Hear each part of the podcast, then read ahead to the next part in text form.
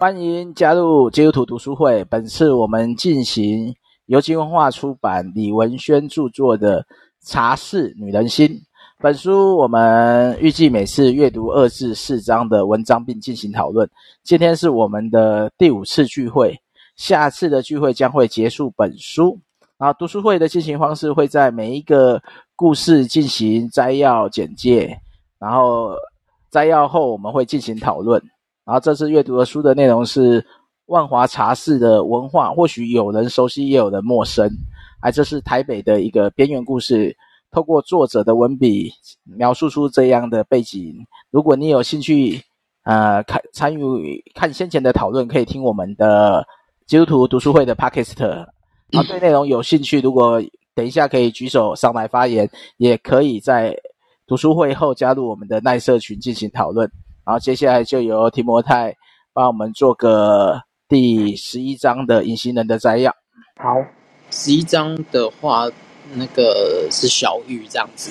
但因为他的他的身世比较特别，就是呃母他的妈妈是那个岛上，就是他在小琉球，然后那个他爸爸是就是专门在从屏东去运输菜到小琉球的，然后母然后那个妈妈是岛上的菜贩。那当然，她不是那个婚生的女儿，所以她就被卖到那个，她就被卖到屏东的万丹这样子。那诶，她说她是被卖到那个查某囝，就是呃妓女户这样子。那时候的用用比较不好听的名字这样，那她就被卖到屏东给诶屏东万丹的士官长。那可能附近有个营区这样子，然后营区旁边的。营区旁边的那个户妓，那个妓女户这样子。那，诶、好，那当然他在，当然他在那个地方就，呃，就过得没有说非常的非常的好。那但是他就是有一个，诶、那个士官长他可能都叫他阿北吧，还是他就是会被那个地方当做大女，呃，大女孩看待，然后。诶、但是他会安排他，就是那个阿伯会安排他，就是跟很就是很老的阿兵哥睡觉这样，对。然后，但是他就是到了一个年纪，就是有了性交易的经验以后，就是他就自己去，他就被好像是被阿伯送到地点嘛那个地方去。那当然，在那个地方其实就很很复杂嘛。然后就是他有接触过一些。呃，不不同形式的客人这样子，那这个故事又是说，他后来就呃，就是跟着一个客人，然后他就想要去看那个台北的生活怎么样，然后因为他可能就听到说那个客人就讲台北是非常好的地方，然后他其实很向往那个地方的生活，然后没想到后来就跟着偷偷跟着客人到好像是三重还是在什么地方，就是。比较没有那么，当时候台北比较没有那么繁华地方，然后最后那个客，那个他的客人就就把他收留下来，然后就变成了他的员工这样子，然后他就是做那个皮包配件的品管啊，我想起来，那不是三重，是在五股这样。那在五股的工，那因为就是他过去不不论是他在做他性他在从事性交易或从事一些其他的陪侍的工作的时候，他都。他的那个钱都必须交给，就是那个阿贝这样子。可是，可是他后来逃到五股之后，他就决定留在那边工作，因为他说这样子的话，他的钱才可以是属于自己的这样子。然后，当然就一段时间之后，他也被就是小雨也被那个老板就是卖到基隆，然后给那个酒家坐台这样子。然后，当然在这过程当中，他是他已经是他长大了嘛，所以他就。呃，就是有两段的婚姻，但是那个状况都不是很好，这样。那在基隆的话，他就是，呃，哦哦，因为他的他的艺名吧，就是他用的那个名字是跟那个大家乐的那个数字有关，然后就让客人赚到一笔钱，所以他就红，他就他突然之间爆红。那在那段时间，他其实在，诶，就是他的。他的金钱累积的很快，但是也花的很快，因为他都是把那个钱花在那个电动水果盘这样。这个游戏我好像比较可能类似那个帕青狗那一种的，然后只是实际上怎么玩我可能就不知道这样子。然后但是他最后就是流落到流落到万华这样子，然后就认识珍珠家园这样，然后他就接受他的帮助这样。那接着他就回溯说，在他基隆坐台的时候，他曾经接触过，他曾经接触过毒品，然后在那个在在他就就是说他钱来得很快，去得很快嘛，那就是说在他没有钱的时候，他就被他的那个就是卖他药的那个人的妈妈收留这样。那最后呢，就是说他就是在他是在万华，因为就是呃吸毒的关系，他就又。进到进到监狱里面这样，所以，嗯，但是就即便是像他这一种，就是生活生活非常就是不稳定，然后他就是处在一种被动的状态嘛。那当然，他出狱之后，他还是有他的，就是他想要去达成的事情这样子。然后，反正最后就是在讲说他他去了，就是就是说他成功的申请到低收入户。然后让他可以在在这样就是说不稳定的状况下，他还能有一些支持，这样。然后当然就是他有他自己的呃梦想，然后就是去那个新加坡这样。那我就再要先在我这边。那里面有一些比较细的故事啊，然后如果有兴趣，给他拉出来讨论这样。对，好哦。那我要不要来介绍一下电玩？电玩我不熟，赌博电玩我可以介绍，我很熟。我不长进，我我只知道爬进狗。我我我不长进的小孩从小就会混赌博电玩，所以我很熟这些。他应该都是那个什么转水果盘，然后一转到七七七，然后他就是那个嘛，会彩用彩票就会跳出来。但是我觉得他这个应该是两两个不同游戏，拉带跟电动水果盘，电动水果盘其实是拉霸啦，就是九宫格那种，哦、然后会有一个霸霸出现，但把。八代我们一般是讲那个会在那个什么方块旋转嘛，然后停下，假设你停到那个最高的就会中嘛，然后后来就出现年限的那种奖金嘛，嗯，一个晚上可能你要花个数万元并不难，嗯，因为你可能十块十块这样日投蛮惊人的，然后后来就是说开台就是一千五千这样开，嗯，所以不小心就。因为我在我就想，他这个时间点应该是三十到四十年前，三十年前吧。嗯，因为那时候赌博性电玩在大台北一带是比多的，板桥、三重、万华都一堆，万华现在还有啦。嗯，所以说会不会沉迷？我觉得这这真的是一个陪伴，而且很很容易消耗时间呐、啊。你就看他一直转转转转转，时间就过去了。对于一个呃。人生没意义的人，没意思的人来讲，我觉得就就就跟玩爬庆狗一样，你就看那些猪猪跳来跳去啊。对啊，其实输赢没那么重要，只是想要消耗时间。嗯，对啊，对对我来讲，他讲的这个一零一零这个他的这个小玉的这个电电玩故事，我可以理解为什么会不小心就在里面花掉蛮多钱，因为他就不小心也不小心碰到赌。没有，因为他主要的问题不是他赌，嗯，是因为被有人就他的同居人冒名嘛，借高利贷，哦，就是二一六页这边嘛，嗯，然后他他他的人生比较可怜，这个其实蛮多原住民的小孩有这样的经历，包含现在，嗯。就是卖到杂包金嘛，然后为什么检查就是要确定处女才能高价卖给那些出得起的老灰啊？嗯，对啊，这个这个这个年代应该是这样。还有这边有什么？因为我觉得这个他不是不会像我们前面要谈他的转泪点，因为他从一开始就不是他能选择的人生，他他他都没有转泪点，不是他从一开始就没有选择人生，所以他是被选择的状况。对，然后他只能够他只能够就是。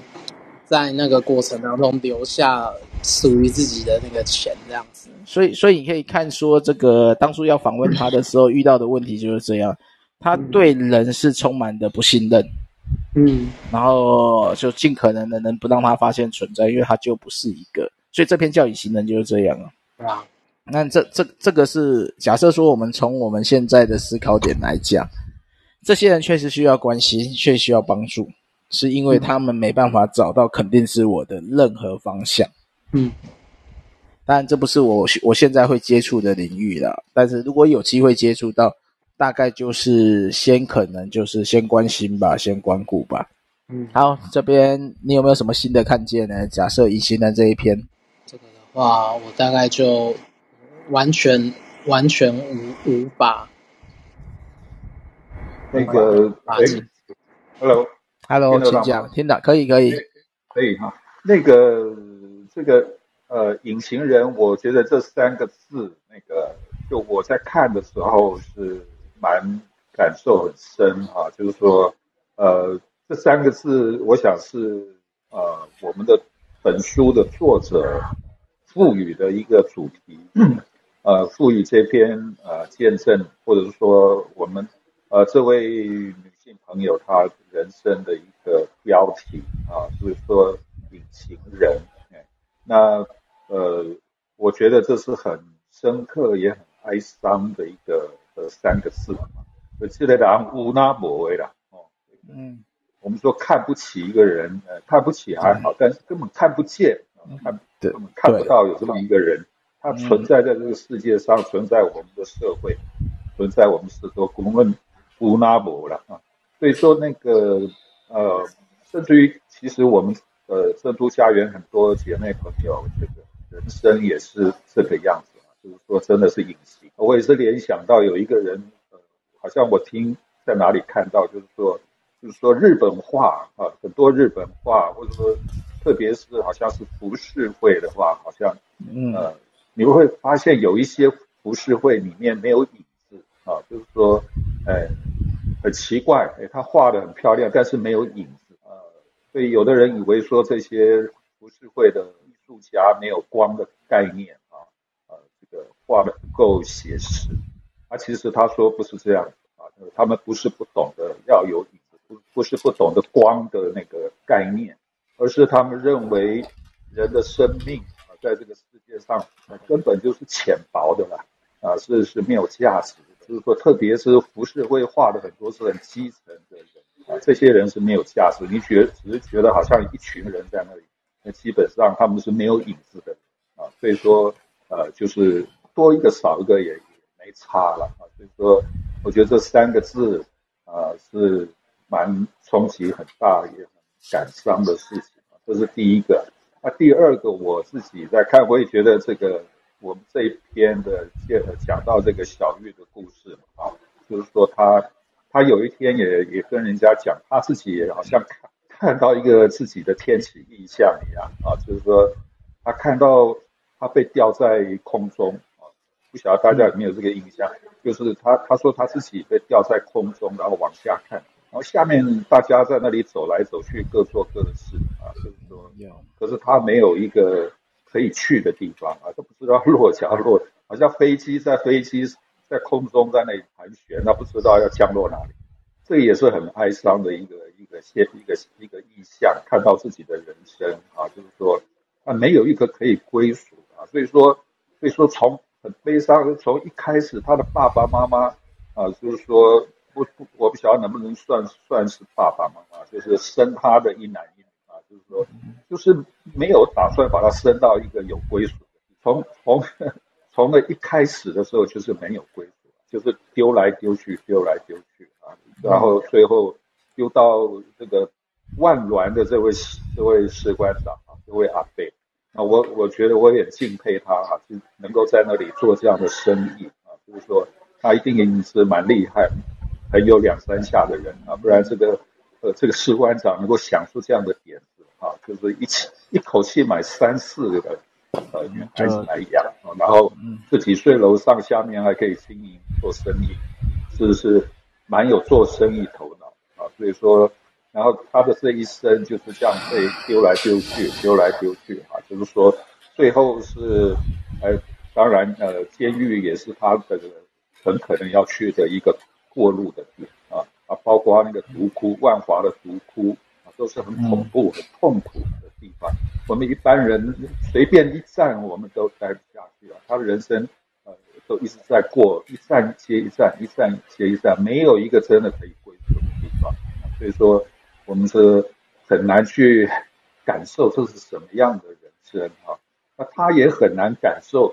那正常的人生是什么？我想他也很难感受得到，所以他会看到这样一个天启，自己好像天启的一个大异象啊，这竟然是被吊在高空啊，嗯，没有降落的地方，这是我看到的两个地方。嗯，对，对，他的在二一八页就有讲过，他到这个他是被困在被吊被被绳子吊在空中，等于是一种。被困住了，但以他的生活来讲，确实是这样。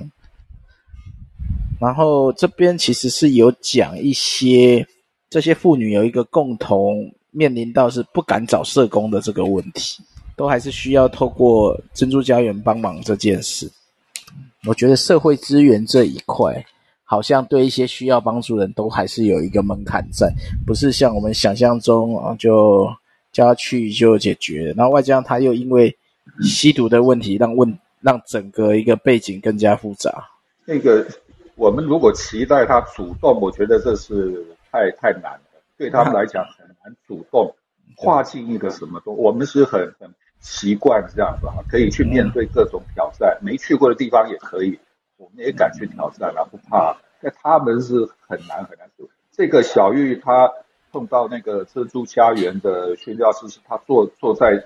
那个骑楼点阿卡准备要拉客的时候，那个我们的宣教士主动靠过去啊，啊，不是他他会进来进来，我们预备好的地方很难，就是啊，像像耶稣靠近那个撒玛利亚妇人那样子，这样子才有可能啊，所以说这个是很珍贵的的一幕。我就说，他书里面讲到他在骑楼坐在那里，那个那个样子就是要拉客的样子。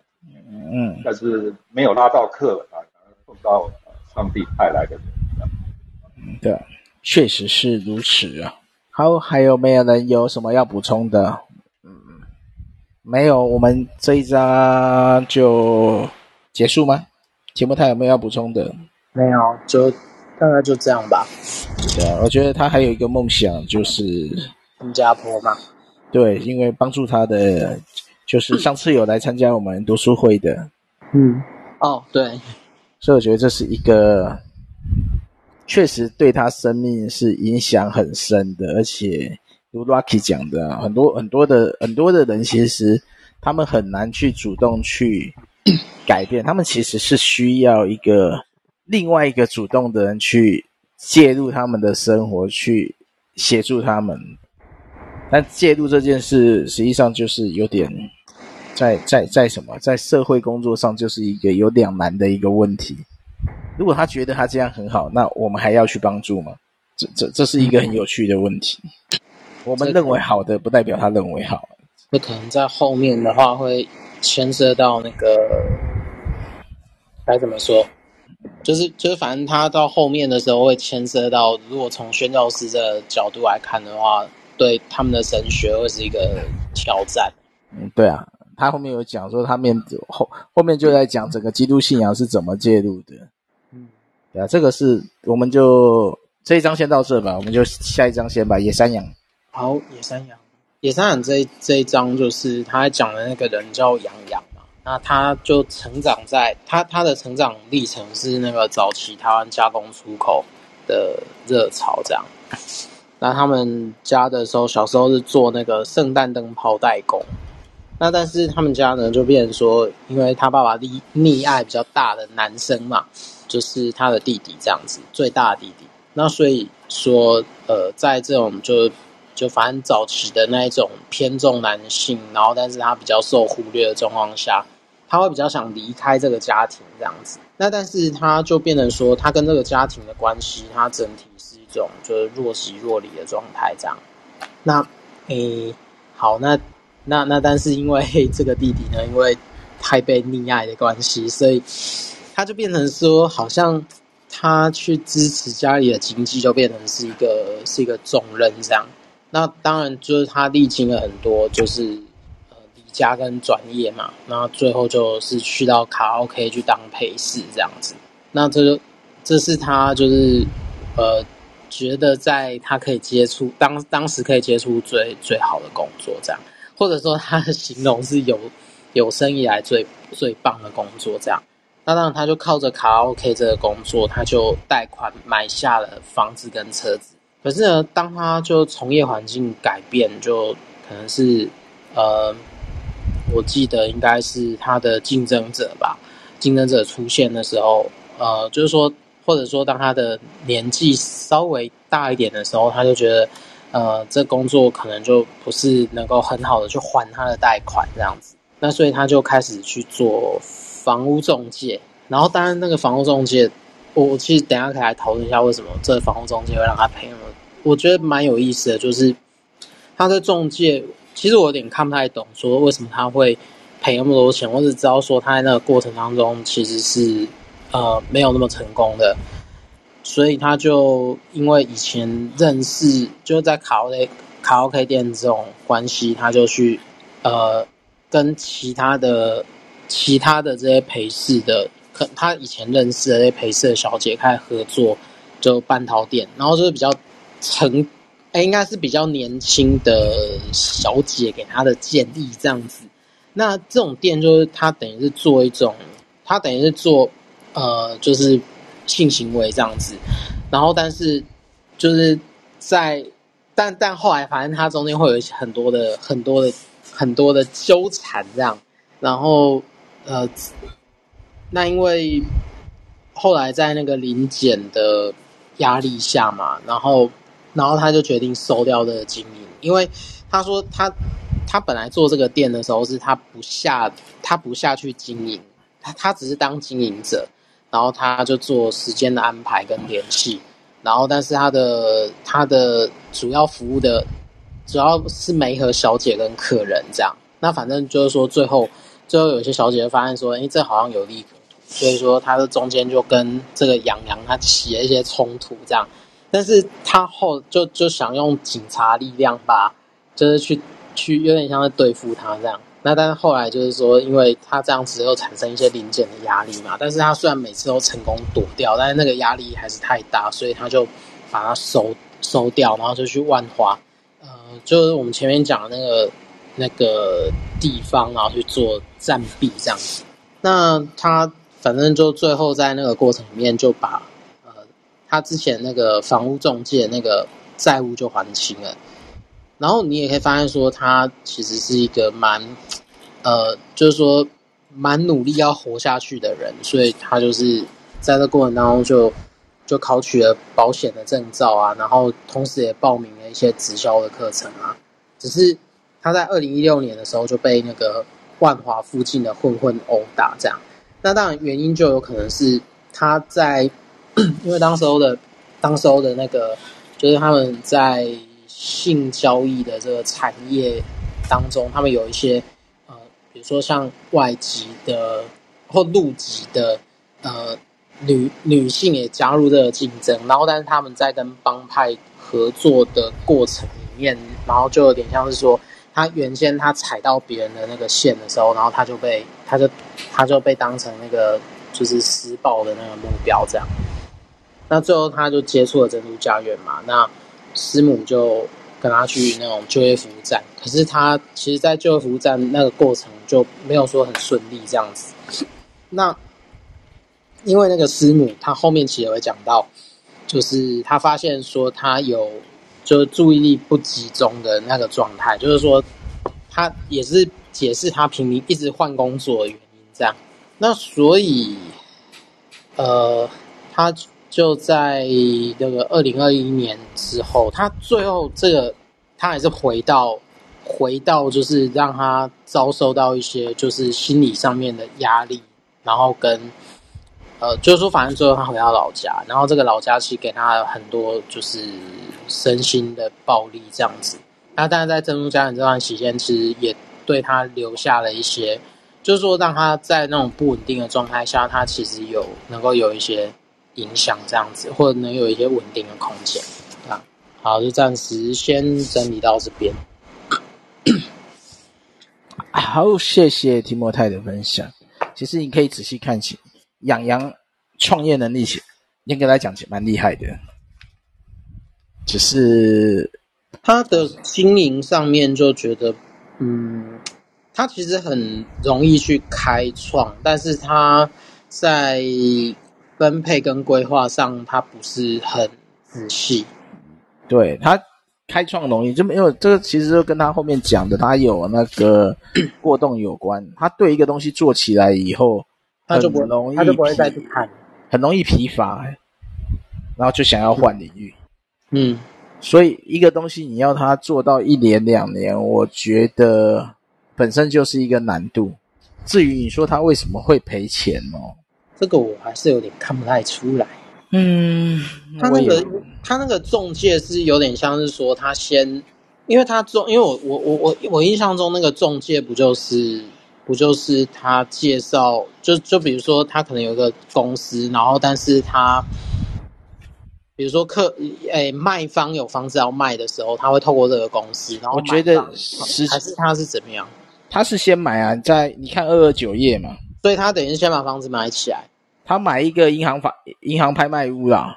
哦，这这个以前是大家就说就算是银行拍卖或是法拍嘛，嗯，都会有一个比较低的空间。问题是以前的法规没有保护购买者。例如说，你买到凶宅，嗯，买到海沙屋，哦，所以那你无法脱手的时候，就是赔掉了。所以你可以看他这边赔的钱，呃，两百万嘛，卡住，啊、嗯，然后他那个房子卖不掉，就现金就被套住了嘛。所以他等于有点像投资那个房子，可是他被那个房子套牢。对，但但但其实他中间哦。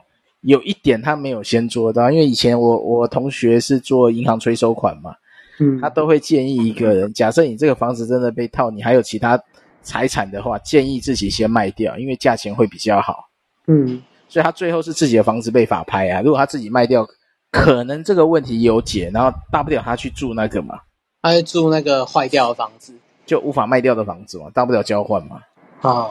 对，这在这我朋友银行催收员，他蛮成功的一个原因，就是因为他一直在劝说大家不要撑。嗯，如果你有其他资产，先处理，不要到最后被法拍。嗯、被法拍，你可能你的资产价值就直接砍半了，或者会直接贬值。对啊，你本来你本来，例如说现在大家不是买那个预售屋吗？嗯，买不是预售啊，就买新房嘛。买预售屋风险是另外一个，买新房之后不是要缴房贷吗？然后，如果你有一天收入失业，嗯，你的存款不够撑后面的房贷，这个时候你该怎么做？那就是把那个把房子卖掉，把房子卖掉，不要犹豫，就是把房子卖掉，不要去举新的债，或是说不要让欠债逼迫你被查封，嗯，因为你查封后，你的房子就不值钱了，嗯，嗯，因为你多数你去看法拍齁，价钱都不到一半的，嗯。所以这是他创业的一个，我觉得这这这个是银行的问题啊。现在有法规保护，不会再让他这么容易发生这件事。因为以前买到凶宅就很惨啊，大家都知道你就惨了。外加上以前没有所谓的实实价政策，也没有资讯公开。对，所以这是这是时代进步啦。如果现在他做防重，可能就不会是。这个样子了，啊，嗯，所以再来，Rocky 有没有看到什么要补充的吗？呃，还好，呃，就是我觉得还是，呃，也许在那个年代更容易有这样的现象，就是说，呃，资讯充足的人啊，人脉广阔的人，有经验的人，那么比较容易去欺骗这个资讯不足的、教育不足的、人脉不够的。就是说，真正，这个是一个社会现象。那像我们珍珍珠家园接触到的这些姐妹朋友，更容易是 这种受害。就是说，他们是一生都在受害啊，被利用。那么我们现在讲这个房屋中介啊，他被骗说，哎，你买下来转手就赚了，转手就赚了。那这他一听，哎呦，这么好，但没想到别人转手转得掉啊，他转不掉啊。那为什么会这样？这个美美嘎嘎就对。那那为什么就是很有一些人就是一生很容易被骗，很容易被利用啊？就是说，然后这个债务啦，什么问题越滚越大啊？有的人倒过来，他不容易受骗啊，然后他的资产可以越滚越多，这是迥然不同的人生啊！啊，我觉得背后要探讨，一下还是有很多是跟根源的关系。嗯，我觉得他这边二二企业有一个，其实他并不是做一两年就放弃。二二企业这边呢、他做汽车销售员之后，技术指导开了电话对对讲机的维修维修企业社。嗯，他做了十年嘞。所以严格来讲，其实做蛮久的，只是他等于是下次转行，他就是做到一个厌烦的时候就换掉。嗯，对啊，他卖给转转让给人家。嗯，所以我觉得他应该并不是因为 ADHD，不，ADHD 是一回事啊，但我觉得他在创造财富这一块，他有基本功夫。嗯，然后他有一个。你仔细看，他对卡拉 OK 上班这一件事，他是觉得是很棒的。嗯，只是怕遇到认识的人而已嘛。对啊，派出所所长。这这这也是蛮尴尬的啦。遇到他的同学。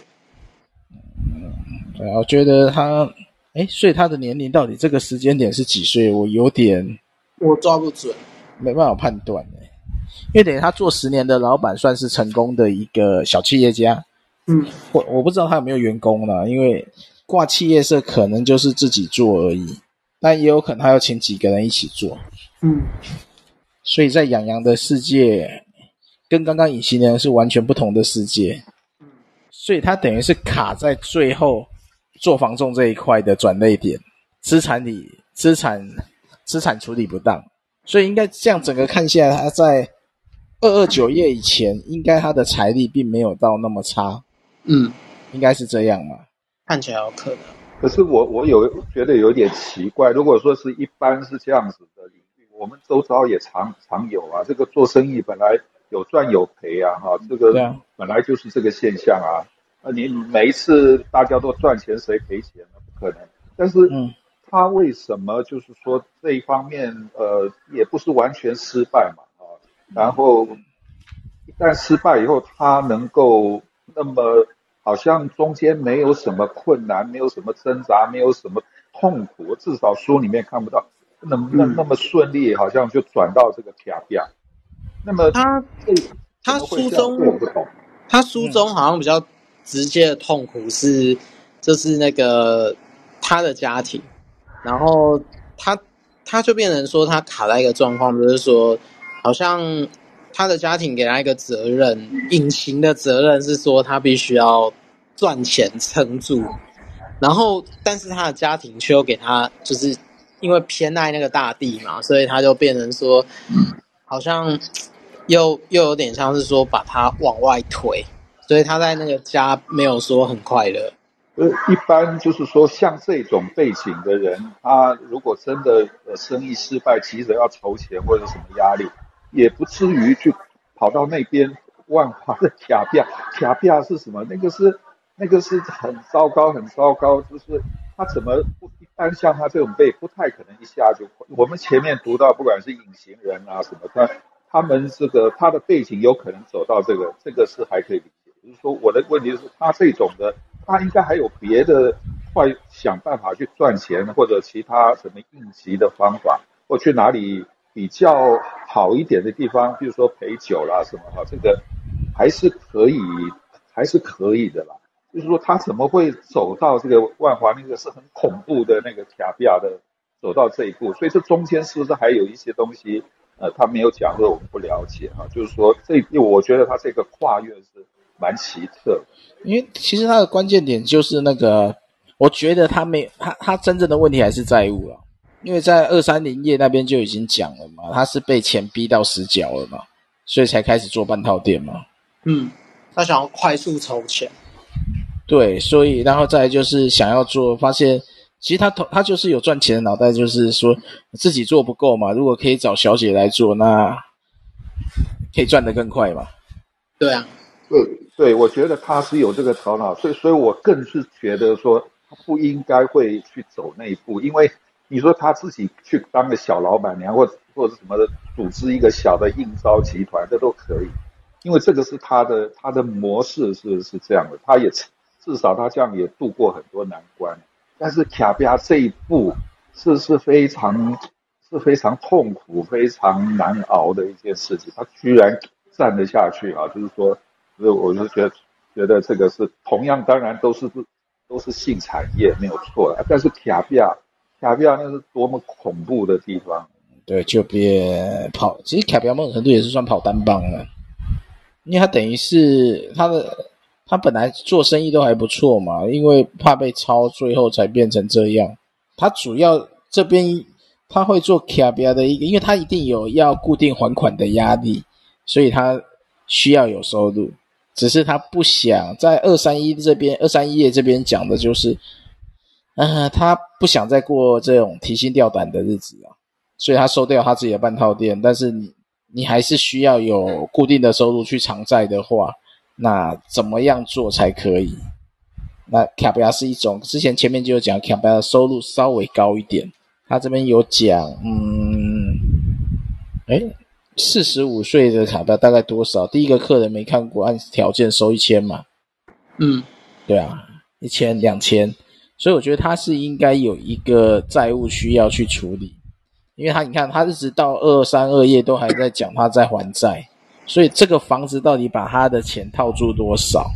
他没有讲，因为甚至把他的房子法拍都还没办法偿还。然后以这样子时间点来看，他又开了半套店，又开了就开了卡拉 OK 店嘛，啊不，开了半套店，然后做了也做了好一阵子，债都没有还清，所以他这个债务应该是比想象中还要高很多，我觉得啦。但是这边其实只是写。二三零是只写两百万卡住，两百万卡住，说实话不至于会变成这样，因为没有他如果十几年前的两百万或几十年前的两百万，也没有。我跟你讲，以他的时间点，两百万真的不算什么。哦，以这个时间点来讲，我跟你讲，他的时间点大概等于是，因为有电有电玩，不是有电玩，有那个防重这些，四十几岁有科技。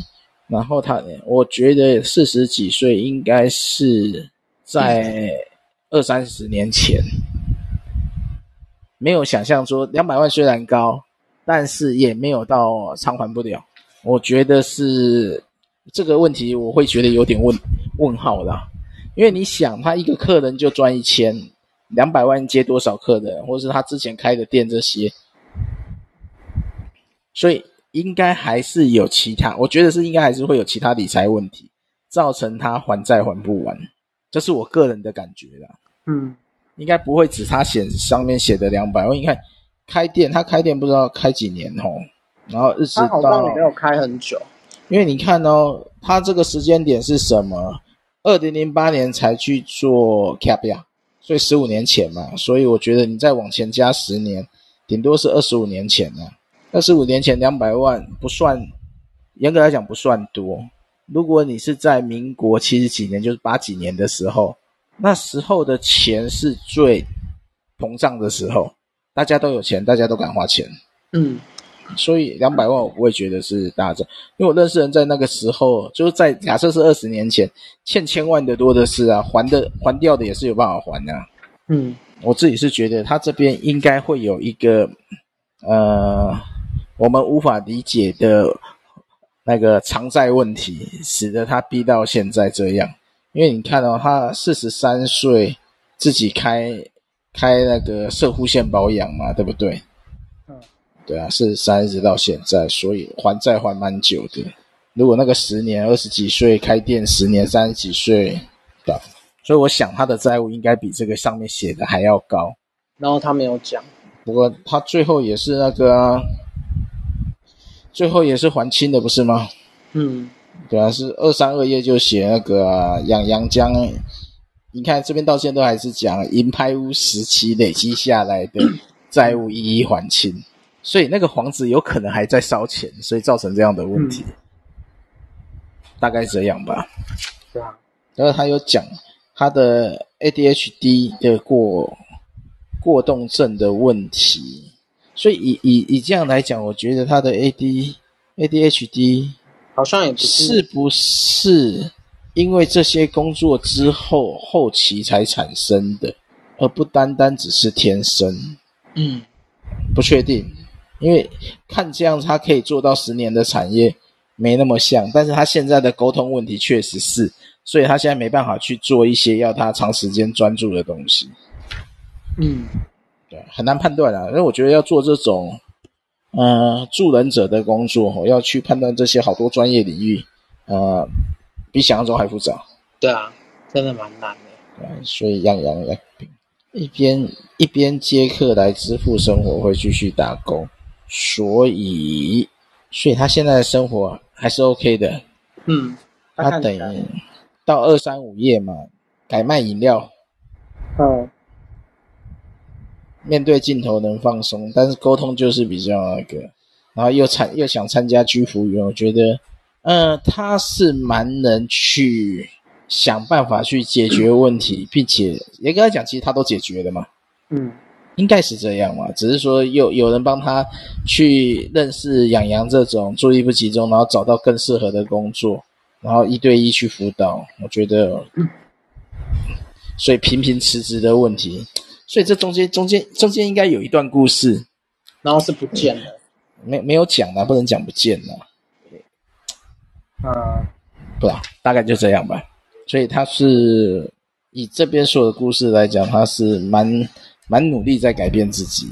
然后他的起点就是家庭失和，我觉得他的起点蛮家里内耗这件事是蛮伤的啊。他不是没家人吗？对啊。就是重男轻女的问题，严格来讲就是重男轻女啊。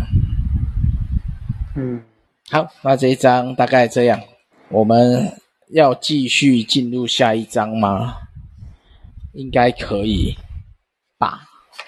要下一章吗？好，那下一章我就要讲很快，五十二分，我觉得下一章 OK 的。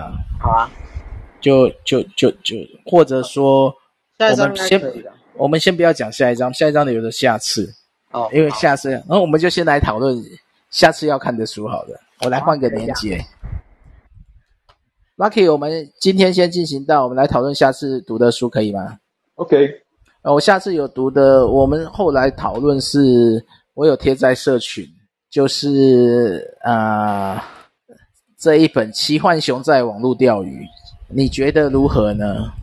我 我有稍微看一下，我我也不知道如何选。对，因为我们没有没有没有什么书，但我觉得这一本是因为它是在讲呃社交工程的网络骇客行为。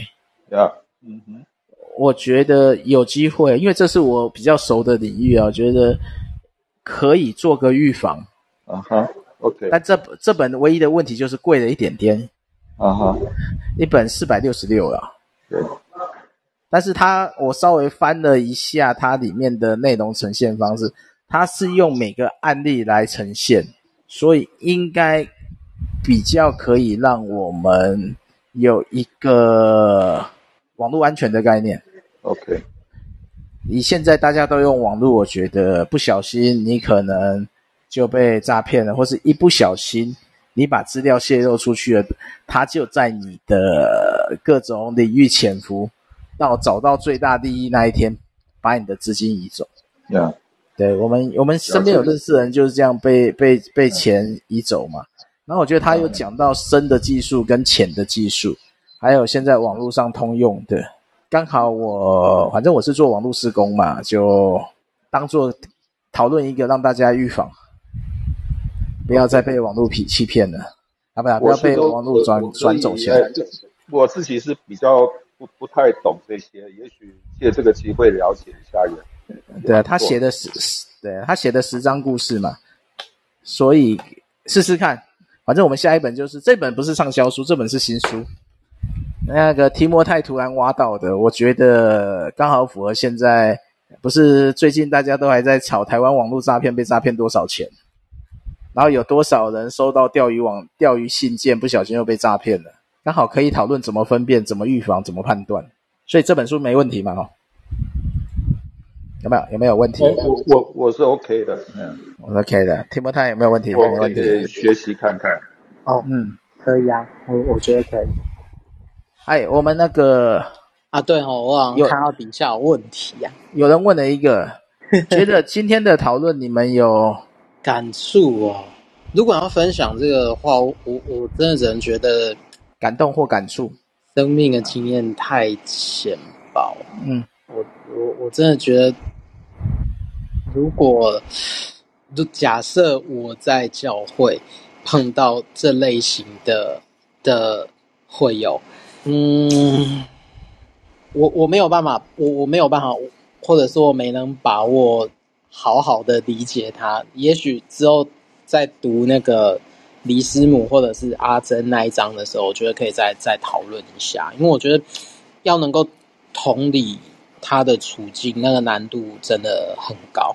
然后，如果不是够有耐心，或者说够愿意去花时间理解的话，呃，恐怕他就是从你的生会，恐怕就是跟他传递信仰的机会。就会就是从你手中就是就就就不见了这样子，那对我来讲很难啊，我可以很很很实际的讲。好，我先不回答，我先问问看，Rocky，你有没有什么这两篇的故事《隐形人》跟《野山羊》有什么感动或？感触，哎，感动感触差别在哪里？啊、嗯哦，不重要。对啊，其实我我刚刚在讲那个 特别隐形人，其实我我我我感触很深啊，我我觉得是很哀伤的事情。哎，虽然呃虽然他有有呃接有机会有恩典啊，接触到这个我们珍珠家园，真接触到上帝的恩典，上帝的爱，透过我们宣教士啊，但是整个事情还是让人感到很。哀伤啊，就是说，呃，有的人的人生就不需要吃这么多的苦，有的人的人生他呃就是爸爸妈妈的掌上明珠，不管家里有钱没有钱，都是宝贝，每一个都是宝贝，啊、都是被被父爱的啊。那么，可是有人完全不是这样的来到这个世界上啊，这是很呃让人感到很难过的。那么。作为一个基督徒，我们也不知道如何去面对这样子的一个痛苦。我们会传福音，告诉他上帝爱我们，是上帝怎么爱呢？爱爱爱为什么会这样子呢？如果上帝爱我，为什么有这么这么痛苦怪异的事情啊？就是说，特别是比如说读到这个这个士官长啊，那个。他建构起来的那个机构，那个那也算是一个机构，他设计出来的，就是很奇怪，很奇特。那么这个就是，这个万峦乡的八三夭，这个是很特别的。那个呃，我也没想到说万峦会有这样的八三幺，就是说很奇特。而且它这个整个的设计，整个的结构，怎么应用当时的环境，然后一口气买那么多女孩啊来住楼下。都都是他设计出来的，有这样子的一个奇特的人物，也是呃不晓得呃心中五味杂陈啊，就是很奇特。然后这个人很有才华，他这个国台语跟一般的士官长不太一样，呃也是也许因为他很有周旋哈交际的，所以他经营这个在当地做得起来啊，的黑黑道白道军方他大概都有门路都有管道，所以说我觉得我们这个世界。呃如果我们一直在教会里面，我们很难想象这是怎么样一个奇特而充满很多诡异、怪异的一个一个世界，完全不是我们在教会里面每个礼拜天看到的那个样子。但是上帝又爱我们，爱世界上，但是怎么个爱法？所以这也是我心中的疑问。好，谢谢 Rocky 的分享。我想，如果从我来讲，隐形人这一块，大概。对我来讲是一个呃，他们是需要一个被看见的机会，因为其实我觉得不止不止故事中描述的，我们在生活周边，我们是否有留意到这些需要被帮助的人？然后我们当我们有能力的时候，是否愿意？像我自己就其实呃，可能。高又大又难的，我可能没办法了。但是我现在最起码是我身边的朋友不至于挨饿啦。就是你真的没饭吃来找我，就看我有多少嘛。我吃什么你吃什么，我们很公平的，不会不会因为只有我吃你没吃。就是这其实就是一个社会中隐形的，因为有太多人他的生活不是他可以自己选择，像故事中的小玉，就是他从小就被卖，他甚至就是刚刚有讲的，就是他就是一个被选择的人，所以搞到最后，他就会有一个刚刚讲的那种被吊在空中看别人，但是没有自己。我们以我的角度来讲，我说最起码要让他有一个基本尊严，先做到，先可以做自己，让他觉得他不是只是看别人，是有一个人愿意去关顾他或倾听他。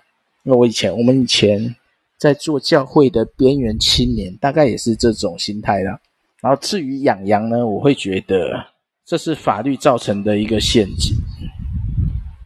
我我我自己是认为有一些法律的问题，我们有能力应该去发声，但这可能会变成说公民不服从啊，或是说呃有点偏政治性色彩，要去跟政府抗衡。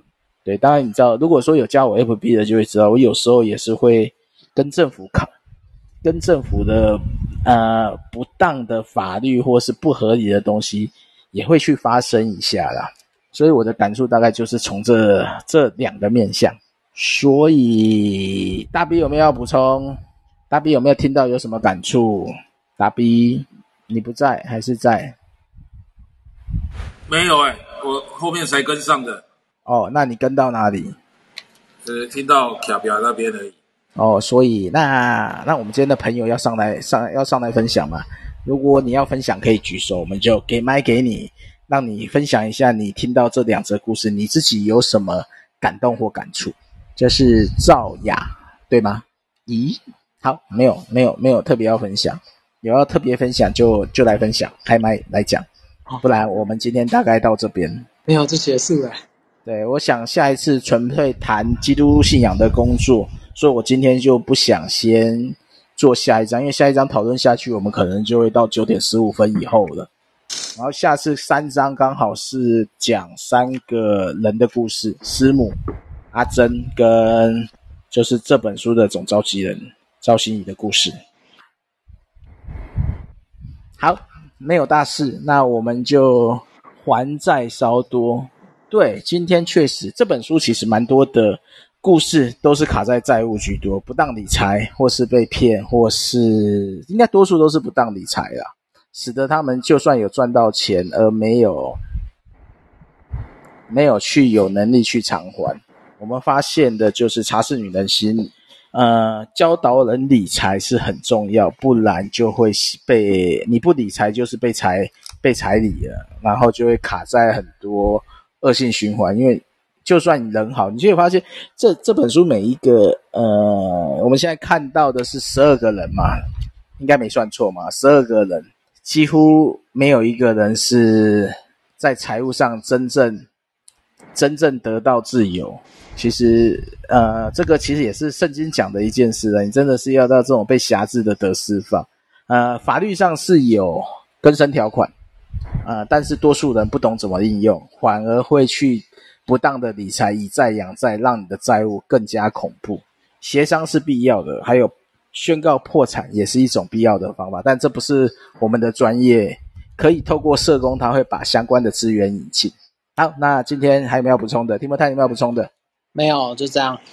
OK，那我们今天就到这里。我们尽量还是维持一小时的聚会，这样大家比较没有压力。下礼拜就是把最后的三章十三、十四、十五，就是从基督徒的角色去看怎么去，他们怎么去做这个关顾的工作，以及去分享这样的救恩，还有对信仰的冲突。